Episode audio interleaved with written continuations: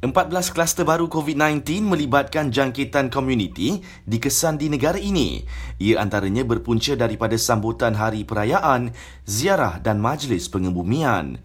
Di Kelantan, kluster Kampung Pandan Tokla dikesan berpunca daripada majlis perkahwinan yang kini merekodkan 8 kes positif.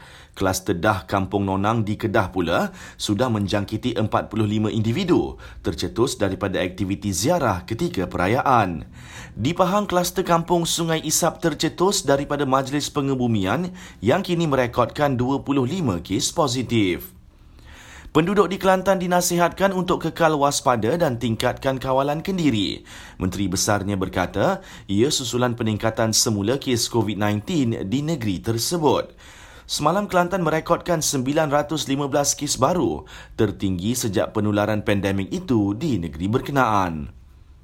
Lima negeri terus merekodkan kes baru COVID-19 sebanyak empat angka. Selangor paling tinggi dengan 5,836 kes, diikuti Kuala Lumpur, Johor, Kedah dan Sabah. Jangkitan baru COVID-19 di Malaysia kembali meningkat kepada lebih 17,000 kes semalam berbanding kira-kira 15,000 kemarin. Akhir sekali Datuk Seri Dr. Syamsul Anwar Nasarah letak jawatan sebagai Menteri Tenaga dan Sumber Asli. Jelas beliau keputusan itu dibuat selepas mengambil kira beberapa keputusan dan pendirian AMNO. Terdahulu Majlis Tertinggi AMNO sebulat suara menarik sokongan kepada Kerajaan Perikatan Nasional dan Perdana Menteri Tan Sri Muhyiddin Yassin.